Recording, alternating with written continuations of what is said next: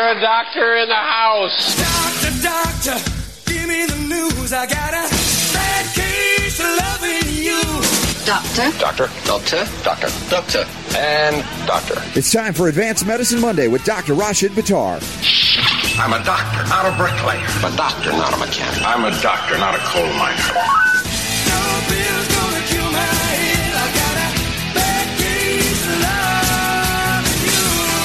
The doctor is in. All right, Dr. Buttar, I know uh, we want to talk a little bit about the death of uh, Dr. Nicholas Gonzalez and the links, perhaps, whether they are there or not, to other doctors that have been mysteriously killed, died, missing, what do we don't know. Uh, but uh, real quick, you know, on a, on, a, on a lighter note, we just ended last hour talking about kids. You've got kids, I've got kids. Super Don has had kids, although they're grown. And it was an interesting story about disobedience. That the kids who are a little bit disobedient, they didn't say how much, but they tend to be more economically viable as adults than those who follow every rule. And, and I'm not saying kids disobey your mom and dad. That's not the message. Because there are rules for a reason in some cases, but I think it's interesting that the kids who are a little bit squirrely on this might end up doing better later in life. What do you think? Well, I don't think uh, it's accurate to say the kids that are disobedient uh, do better in life. What it actually is is those who test the boundaries, those Mm-hmm. who push the envelope, push the edge. They may be perceived as being disobedient, but it has always been a sign of intelligence. So the more intelligent a child is, and we see this all the time as we're treating children with autism, they are far more intelligent than their, co- than their peer group. Uh, they're cognitively superior. And for example, with my kids, especially with my, you know, with Avi and and then my youngest Rahan. I mean, Rahan seriously pushes the envelope. I mean, constantly challenged. But that's a sign of intelligence because you, Right. you know, people think, oh, well, to manipulate the environment. That anybody who's manipulative is bad. That's the connotation that we have in society. But that's not true because to manipulate your environment, to manipulate your situation, that's always trying to take the situation and create a positive outcome for yourself. So to manipulate your situation, manipulation has a connotation of negativity, but it's not. Mm-hmm. Manipulation can be positive. You can do. You can manipulate. I think Sure. we label it that way, it's positive and negative. But to manipulate, this means to change to your own benefit or for your own benefit. And so, children that are perhaps perceived as disobedient, they're really just pushing the edge, the envelope to see how far can I go. But they are actually trying to manipulate their environment to, to their own benefit, and that's basically the sign of cognitive superiority. That's it. Yeah, Super Don was mentioning that with, with the kids. It's like they they're like little lawyers. They all find ways to find every little loophole in life to try and you know squirrel through or around. And you know they're testing, as you said, they're testing limitations, finding out, and it's pushing a little bit. And of course, those kids tend to find their way and and don't end up to be little sheeple, which you know we're not big fans of the sheeple. Exactly, and that's the key right there because they have learned to think for themselves and they will question. And there's nothing wrong with questioning. Now, the people that would label those children as disobedient, I think that they've got an issue because they don't understand intelligence. So they're looking for the sheeple in the children. But I encourage my children to question. I encourage my children, you know, of course, when there's a boundary that's created, they can push the envelope. I understand what that envelope is. If they cross it, there has to be a consistent set of consequences, and then they learn where their boundaries are. But I think it's if your child questions and tests you all the time, then you need to say a prayer of gratitude and thanks because you have an intelligent child. Moms are now going, "Oh man, really? I have to be thankful." but I understand. But you know, on the other hand, uh, there is a, a real kind of a tragic story unfolding. We don't know the outcome of it, but two 14-year-old boys were, you know, they're allowed to go out on their fi- their fishing boat. I think it's a motorized boat off of like West Palm Beach area or Jupiter. And uh, they're not supposed to go out into the ocean, and evidently they did, and their their boat has been found capsized like 70 miles away, got caught up by the the, the, the Gulf Stream, and they're missing. So uh, as for the kids listening, that's the other side of this. When mom and dad set some limits, they're usually not doing it to annoy you. Typically, it's to keep you safe when you're not sure. The judgment is not all there at the age of 14. Yes, it's absolutely true. In fact, we had in our own family a situation occurred in the last 48 hours, and um, and I, I won't go into the details except that um, I I did something that as a parent, you know, you you know you're right doing it, but you always think about it and it kind of keeps you up. And of course, the next day, things were you know way way better. Um, and to those that don't understand, they, they're confused. Like, how can that be better? You know, you you uh, discipline your child in a harsh way, and but you know, there's an attitude first, and then there's because you you you set them up for success. And when you set them up for success and you push them beyond what they think that they can do, and they're crying and throwing a temper tantrum, and then they actually achieve what they thought they couldn't do because of your encouragement and your stance and not giving in, and they finally mm-hmm. break through. Then they have that sense of accomplishment, and and it's a very positive experience. And of course, during the time, it can be hard for the parents. And remember that your child will push you to the edges. Whoever gives in, that you know that it's not a win or lose, but if you give in to your child, you, you know you may say child won, you lost, but in actuality the child lost because mm. you as a parent, your role is to make sure that you have that consistent message. And if you break, um, and, and you know we can talk about this specifically an example with like autistic children, uh, or with any child that that may throw a temper tantrum. And when I've had parents say, "Well, he doesn't understand he's autistic," I'm like, "No, you don't understand. He is training you, and he knows when he can and when he can't get away with certain things. For example, the temper tantrum aspect. He's an angel in the house, but when we go out in the public, he doesn't get his way. He throws a temper tantrum. Why does he throw a temper tantrum? Because he knows that that's the way he's going to get what he wants. Hmm. And, and so this is a situation I teach to parents. Okay, at, at home, find something the child wants. You can't use spanking because one, you know, it, it's not it's not appropriate. But especially for an autistic child, it's not appropriate because they actually have a sensory input deficit. So they like mm-hmm. That feeling. You know, if you spank a child with autism, they actually like it because they're feeling more. That's why they walk on the tiptoes. That's why hand puffs because they have a sensory input deficit. When you give them more sensation, they actually crave that. They like the squeezing, the, the, the, the that type of sensation. So what you don't want to do is, you know, you don't want to use that. You want to use something like if they have an iPad or some toy then you take that toy and you remove it. And as soon as they give you the desired behavior, you reward that desired behavior. Now, fair say that works beautifully, but when we go in public, it doesn't work. I said the reason it doesn't work is tell me what happens. And of course, the parent, the child throws a temper tantrum. Parent doesn't want everybody else to stare, so the parent gets into the child and gives them what the, the child wants. And I said that's because you, as a parent, weren't consistent in the reinforcement. Because mm. you want to appease the child, you give the child whatever they want, and you just sent the wrong signal. So the child learns, oh, if I if I throw a temper tantrum in public, I can get what I want. It won't work in the house because mom won't give in, but outside, mom doesn't want to be stared at by the by you know passerbys. So she gives in. Right. So well, and, and again, these intelligent kids, whether they're con- considered an autistic spectrum or not, they know how to play a parent. This is just time immemorial. Yeah. Exactly. Exactly. Because they they figure out it's very it's simple. Well, if I throw a temper tantrum in the house, I don't get rewarded. I don't get what I want. So I have to be quiet. But in public, as soon as I throw a temper tantrum, I get what I want because mom doesn't want everybody staring at her. So I get what I want. So that's why that's why they only throw the temper tantrum in the public. So I tell the parents, it doesn't matter if you're in public or private. You keep consistent with that same message. You don't give in. As soon as you give in, the child says, "Okay, that's what I need to do to get my parent to give in." If you are consistent with your methodology, the child will then be consistent with their with their actions.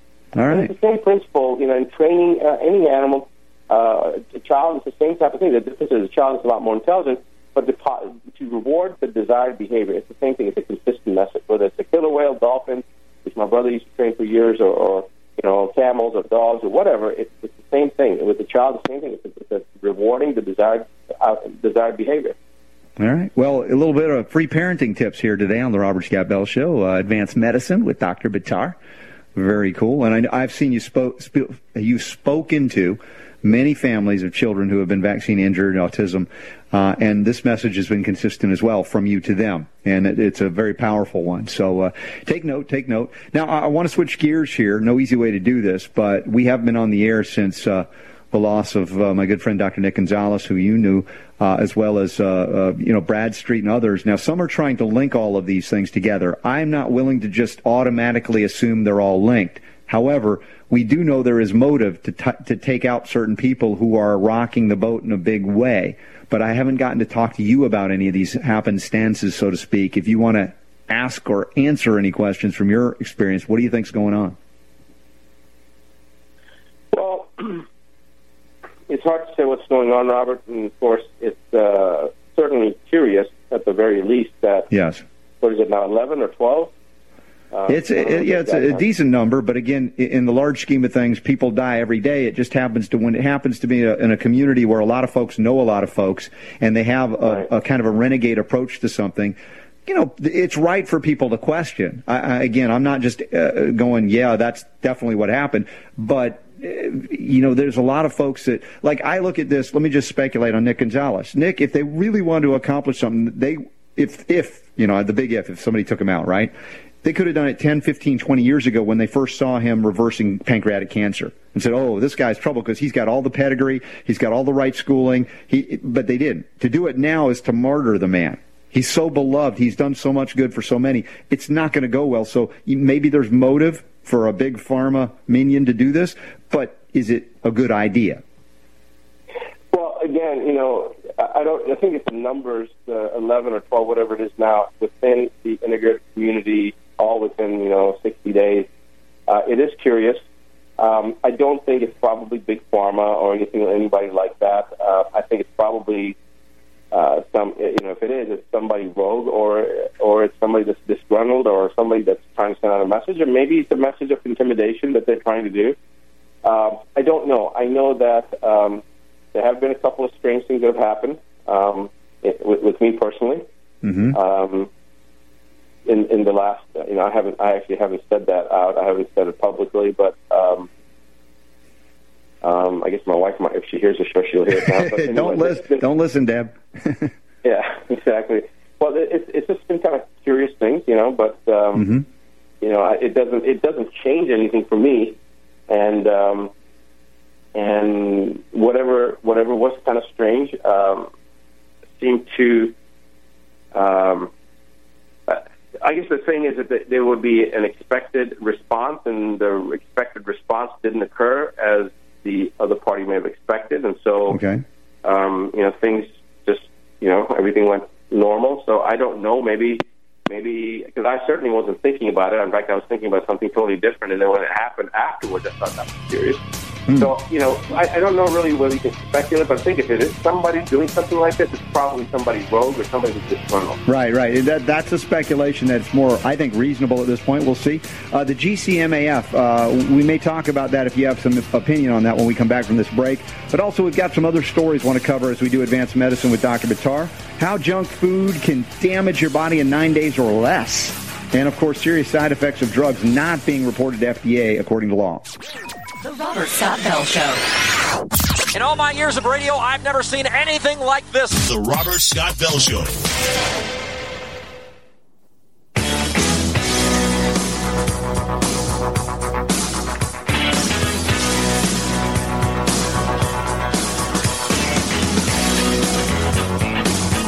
Making sense out of medical propaganda. Here's Robert. All right, just so it's clear, I mean, when we cover controversial stories, we don't do it so we'll attract a bigger audience. We're not motivated by that. We, you know, in Dr. Buttar, he, we we care about getting people well, bringing the power to heal back where it belongs.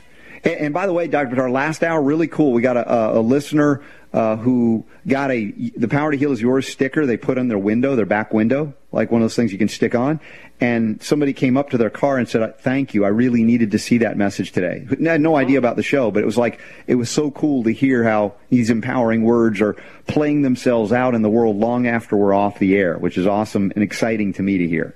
Absolutely, the the power of words has always been so uh, underappreciated, and, and, and they really are it really is crucial for people to listen to those words. I have, over the last few years, my wife and I have both talked about this, and we've tried to consciously choose our words, mm. um, and sometimes consciously choose them on, you know, negatively when you're trying to hurt somebody, which isn't a good thing, uh, yeah. when you get angry. But but right. the power of words really, really goes far beyond what we think, and empowering, using empowering words, has a benefit that lingers way beyond, you know, the initial time frame when the person hears those words they tend to linger on. And I, I have seen that personal benefit myself. Uh, in fact, there was a great book, somewhat of uh, um, Christian. It's a, it's a Christian, um, almost like a preaching type of. Uh, what is it? What's the word um, when you proselytize? Yes, it's a proselytization mm-hmm. type book, mm-hmm. but it's called the uh, hung by the words. I think it's or, or hung by the word. Is it? Uh, hung, hung by the tongue. I think that's what it is. Hung by the tongue. Okay. And it's actually talking about the power of words. It's a, it's a, it's a powerful book from that aspect. Of course, it you know it, it is preaching, but the point of the book, the essence of the book, is basically talking about how important it is for you to consciously think of the words that you're using Right. and how you can change the change the uh, desire or change your uh, meaning by just changing the uh, word. It, it actually changes your intention, and it's. Uh, I think it's something that's, from a healing perspective, crucial.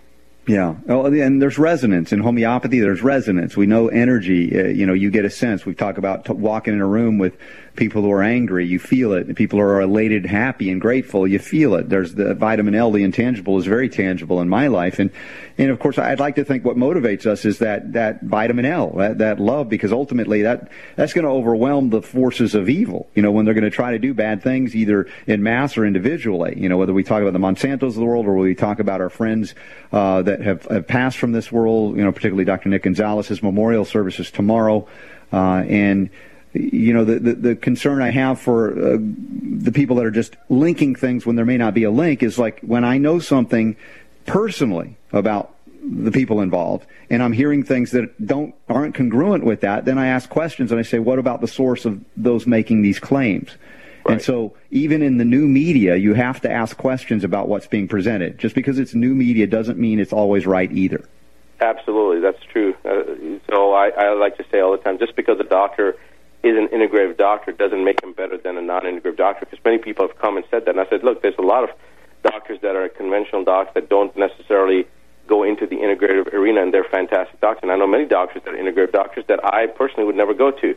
So it has nothing to do with you know whether you're um, whether you follow a certain philosophy or not.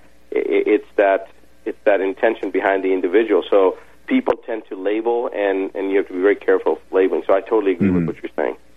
Yeah. So I, I, think it, you know, as we uh, go, our prayers, hearts go out to the families who are affected, those doctors that have been lost, and they're they're elsewhere in a better place.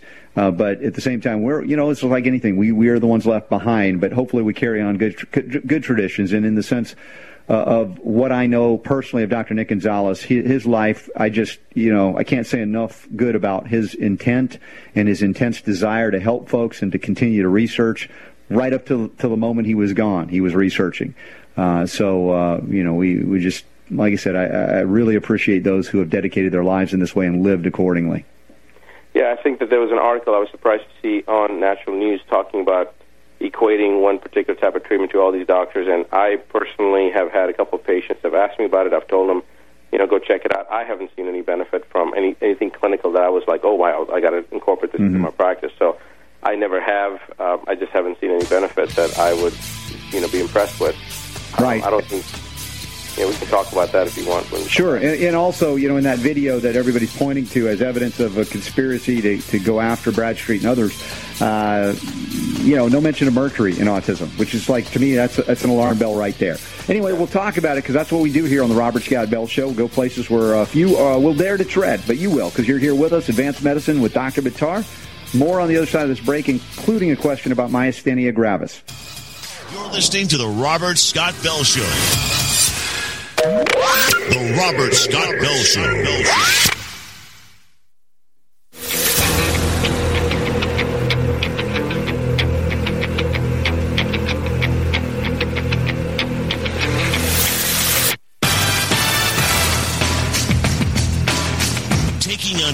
Bureaucrats and corporations that would stand in the way of health freedom. Here's Robert. Yeah, sometimes bureaucrats and corporations are the bad guys. Uh, sometimes there's, I hesitate to use the word bad luck, uh, Dr. Buttar. You know, because you, you look at things like someone who appears to be healthy and does all the right things, and they die suddenly of a massive coronary. Some have called them the widow makers, things like that. Horrible, horrible, just suddenly gone. Unpredictable. An aneurysm, things like that. And, you know, little or no warning in those cases, often it can happen. And so with Dr. Nick Gonzalez, some people are wanting to say it's foul play. I'm not willing to say that necessarily at this point. Uh, for a lot of reasons, and one of which it is plausible to have a, a really good diet and to still die of a coronary, uh, you know, a, a collapse. Something really devastating happens, like being suddenly hit by a Mack truck, but inside your body.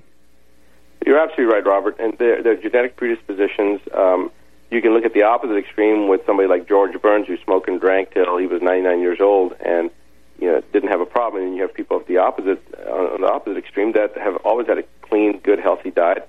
and they'll end up uh, dying of a myocardial infarction. And what people don't understand, they always say, well, it's you know blockage, blockage. There wasn't enough time, or his diet was too good, or he exercised, and so they couldn't have been a blockage. But many, many times when you do a uh, PTCA or when, when they do an autopsy on a patient where they've got uh, an angioplasty or results showing where the where the blockage is, you know, when they do the they inject the dye and then they do fluoroscopy and you can see exactly where the where the uh, uh, blockage is.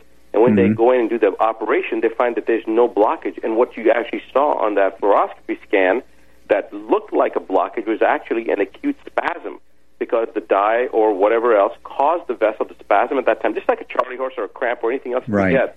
The vessel clamps off. Well, if you have a uh, vascular spasm at the wrong place at the wrong time, you're going to basically cause occlusion, just like a clot, and you're going to have distal perfusion that will be now um, compromised. You're not going to get the blood to the heart to nourish the heart muscle, etc., and you're going to end up having that muscle Uh, have an acute event, and it's going to die, and that can cause that's basically what we call a myocardial infarction or a heart attack commonly, and and it'll take a person, and so it, it, it, you can have that proper diet, like you said, you can do all the right things, and it, it'll still take. And this is the one reason that I've always said that when it's our time, it's our time.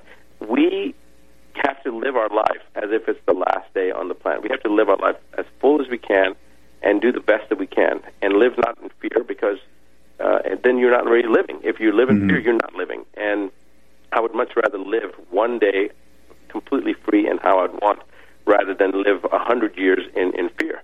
So Right. because that that is not that is not living. And Dr. Gonzalez, you know, I didn't know him nearly as well as you did. Uh, we lectured at a couple conferences together, and he always came across to me as a very uh, balanced, fit individual. And uh, you know, at 67, w- you know, is that early? Of course, it's early. But if you look at the national average, 72 uh, years of age is a national average for a male, and so you know he was pretty close to that. And you know, is it possible that that happened? He lived in New York City. He was probably under a lot of stress just because you're dealing with life and death situations all the time. You know, he probably wasn't getting as much sleep. You know, I know my wife's always telling me I need more sleep. So, I mean, Yes. The point is that you know we we like your schedule. You know, traveling, seeing people. Um, on the radio six days a week, et cetera, et cetera. So there's a lot of obligations, and it's not it's not like you're laying back and having somebody feed you grapes and fanning you all the time. You know, so that type of stress does reduce maybe the lifespan a bit. And, and he almost Yeah. was the you know 72 years old age for a male is is what is considered to be uh, a good life. Yeah. So Well, and and I know he dedicated his life to help his patients. He would go to the end of the earth to, to make it, you know, to dig deeper in in research. And uh, I always respected him for that. At the same time, you know, we we are concerned for one another to say, you know, every once in a while, if our wives remind us or our friends remind us, hey, Doctor Buttar, take take a little day off. And and and I, you're good at that. Sometimes you'll actually do that. You'll unplug. You'll go places, which is cool. I think I could be better at doing that too occasionally. Uh, but these are very I real suck issues. at that, Robert. Actually, believe it or not, because yeah, because I even when I'm traveling, though, I'm usually working, but I Yeah. feel more stress if I'm not. Yeah. That's the weird thing. If That I'm, I think that's the point there, isn't it? Because like Jonathan E. Mord, the FDA Dragon Slayer, he's going out to Montana, he's going to Hawaii. He, you know, he's working entirely. But these folks are driven; they're mission oriented, and maybe it's a sense of I don't know how much time I have on on this planet here to, to c- complete my mission, but I'm going to darn sure do everything I can to do what I can to complete it. and that's exactly what I feel. I feel like I've got three lifetimes of work to accomplish in this lifetime, and you know, I'm I'm already halfway through this lifetime, and, and I'm I'm right now behind schedule. yeah. So take. Uh, I don't know if you like CBD. I do. That seems to you know take a little bit of the edge off of it. But whatever you do, if you do homeopathics, I like the 911 stress control from Dr. King. But you know, remember the exercise, the vigorous, uh, appropriate vigorous exercise is always really a, a, release that can be a, a longevity inducing. That's uh, my key right there. I mean, I, if I don't do it, I just I just don't feel good. And uh, I was just talking about that earlier on with uh, with my wife and with my sister about that aspect because there's certain things that you have to do. Is even even eating, I've found that um, I wasn't really a big uh, salad eater, and not that I, I, I believe in people need protein and such, but I remember when I was in the Middle East, every meal was with tabbouleh, and I have been craving that for two weeks. I ate that, and I just felt better. I needed Okay. that protein. Now, if you just eat just that, then I don't feel like I don't feel as balanced. Either. Again, it's all about balance. But that exercise, I have to do my exercise. If I don't do my exercise, my I don't, don't think well. I, I don't function well. I don't. My energy's not in the right place. My mood isn't in the right place. To me, it's almost like a drug. So I don't take uh, cannabidiol. I don't drink. I don't smoke. I I don't do any of this uh, other stuff. I haven't partaken on it. Not not to equate cannabidiol with drinking smoking. You, but you understand what I'm saying? Oh yeah, no, I understand. I mean, you listen, you we've got to find the ways that work for us is the point. And if something works for you, you know, more power to you as long as it's not detrimental and actually harming you. And of course, that's a baseline for us, and and that we know there are a thousand ways to get to a certain destination. And everybody's on their own individual path. What we do here, what you've done, of course, with the international bestseller, The Nine Steps to Keep the Doctor Away, is provide some pathways for folks that you know, growing up in America, we were largely completely devoid, if you will, of these pathways. They were hidden from us. Right. Well, I think that I think that the exercise aspect, as we start talking about that, you know, I'm going to give exercise a little plug here again. It is completely free. I'll tell you a quick short story, Robert, that I don't know if we have enough time, but this this actually Yeah. brings it home. Um, I had a patient of mine, a very affluent patient, and one day, this is years, this is before the book came out, um, almost a decade ago. One day, he just finally told me, he goes, listen, every time I freaking come in here, you're always talking about exercise. You're always getting on me about hmm. exercise. What the hell is it with you about exercise? It's not like you get paid anymore. you know, promote exercise. And I looked at him, and I was so appalled. And I grabbed a prescription, and I wrote exercise three times a week. You know, thirty minutes minimum. I handed it to him, and I said, "You're going to pay for this prescription when you check out." And he starts laughing. I said, you, "You can laugh all you want, but you're going to pay." I, I buzzed my office front. I said, "There's a prescription that he's going to have. You're going to charge him." And my staff buzzed me back, and they're like, oh, "I don't know what, what do you put this in the computer for?" I said, 50 dollars." And I said, "You're going to pay fifty dollars every time till you understand it. Just because it's free, it doesn't mean that it lacks value." Right. And I made him pay the fifty dollars as he walked out. So when the next time when he came, he goes, "Okay, you, you know, I, I get your point." And I told him, I said, "Listen, it's exercise is free. God gave it to mm-hmm. us, but it, just think back into the fundamental aspects of how the Creator created us. He gave us legs to walk. He gave us arms to to use. He gave us all these aspects that we had to hunt or gather our food. You know, if, no matter when you go back 20, 50, 100, 200, whatever you, you know, whatever you believe, how many divine creation or Darwin's theory of evolution, whatever. The point being that we have had to use more of our um, body to, Yeah. to sustain ourselves. Just like we talk about our grandfathers, you know, back when I was a kid, I had to drive, you know, walk 50 Yeah. miles in snow barefooted, blah, whatever the case is. But we were to designed to work this body. It was designed Exactly. to. Yeah. And today we don't. Nowadays we do not. When's the last time we hunted for a hamburger? So if you exercise, you're going to get a natural component. The growth hormones go up. It's an aphrodisiac. You feel so much better. You reduce peripheral vascular resistance. You increase your um, balance. You, you- your hormonal cascades increase. Your heart rate comes down. Your respiratory rate comes down. You know, you, you're getting a natural lymphatic surge. Your blood is perfusing through the body. But it's just so incredibly beneficial. And if people don't partake in this free gift that the Creator gave us, Mhm. you are not you are not living. And, and if you don't appreciate what Dr. Buttar is saying, we're going to write you a script and charge you 50 bucks. So you better get it now. Sure, we can do that too. We can do that too. Well, with that, let's. Yeah, let's let's go to the listeners. Uh, they they have questions occasionally, including now. Excuse me. I'd like to ask you a few questions. All right, this question comes from Terry. Terry Nesbitt, uh, 68-year-old male with myasthenia gravis. One of your guests last week on your talk show stated that he had successfully treated myasthenia gravis by removing mercury from his patients.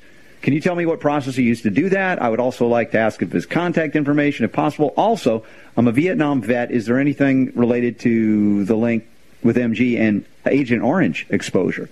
Now, Dr. Buttar, to be fair, he wasn't sure who was saying it. You may have referenced myasthenia gravis and talked about the mercury link, so this may be a question for you. Oh, when you sent me the email, I asked him who he was talking about because I didn't know who the guest you had on that Mhm. you know that that made that comment. Because I've well, okay, you remember my email that I sent you, right? Yeah. Oh, okay. So you you didn't have a guest on that talked about this. No, I don't think so. I'm thinking it Oh. was you, and he didn't know it was Oh. you, and now we got to say, you want Dr. Buttar, go to drdrbuttar dot com, Terry. Oh, so I'm the guest. Yeah, yeah, well, again, if you're a new listener to the show, they may not get it. No, you're my co-host on Mondays, Advanced Medicine. Dr. Buttar, Robert Scott Bell together each and every week, just to make it clear, Terry. That that that confused me too because I asked in my email to you. I was like, you know, who is he talking about? Because I would like to see if Hmm. I've never heard anybody talk about the connection between myasthenia and uh, and mercury. But okay, so I'll just tell you my experience. We've had about a half a dozen patients or so that have had myasthenia gravis. Um, the commonality between them was they were all non-excretors. When we actually started to document the mercury, which wasn't initially evident, uh, but once it started coming out, it really came out. And um, two of these patients were in wheelchairs. In fact, I'll tell you one funny aspect about this particular patient I'm thinking of. When she came to me, um, she was in a wheelchair. She couldn't hold her head up anymore. She was 42, 43 years old. Her head was slumped to one side. She was a very active participant in her husband's business, did all the accounting, but she stopped being able to go in regularly. Then she couldn't go in at all. Uh, and she basically became bedridden or she was in a wheelchair and she just literally had no uh, strength anymore to support herself uh, physically. And she couldn't even hold her head up. And we started treating her, and uh, she was out of a wheelchair, I believe, in about seven months. I didn't see her for a couple of years. And when the medical board came after me in the last major fight, which was before the 2007 was in 2005, there was a rally some patients had. She shows up, and the first thing she says is, "I'm so sorry I haven't been to the clinic." And I was like, "Hey, you're walking, you're talking, you're great," you know. And, she, and so she was, you know, she was really, really apologetic. But yeah, she was walking. Everything It's was fine. good and there was no news. mercury. It was just All right. All mercury. Uh, maybe we'll add into that the Agent Orange uh, reference after the break, and we'll be here to wrap up with you, Dr. Buttar, and RSB, Advanced Medicine. The Robert Scott Bell Show. In all my years of radio, I've never seen anything like this. The Robert Scott Bell Show.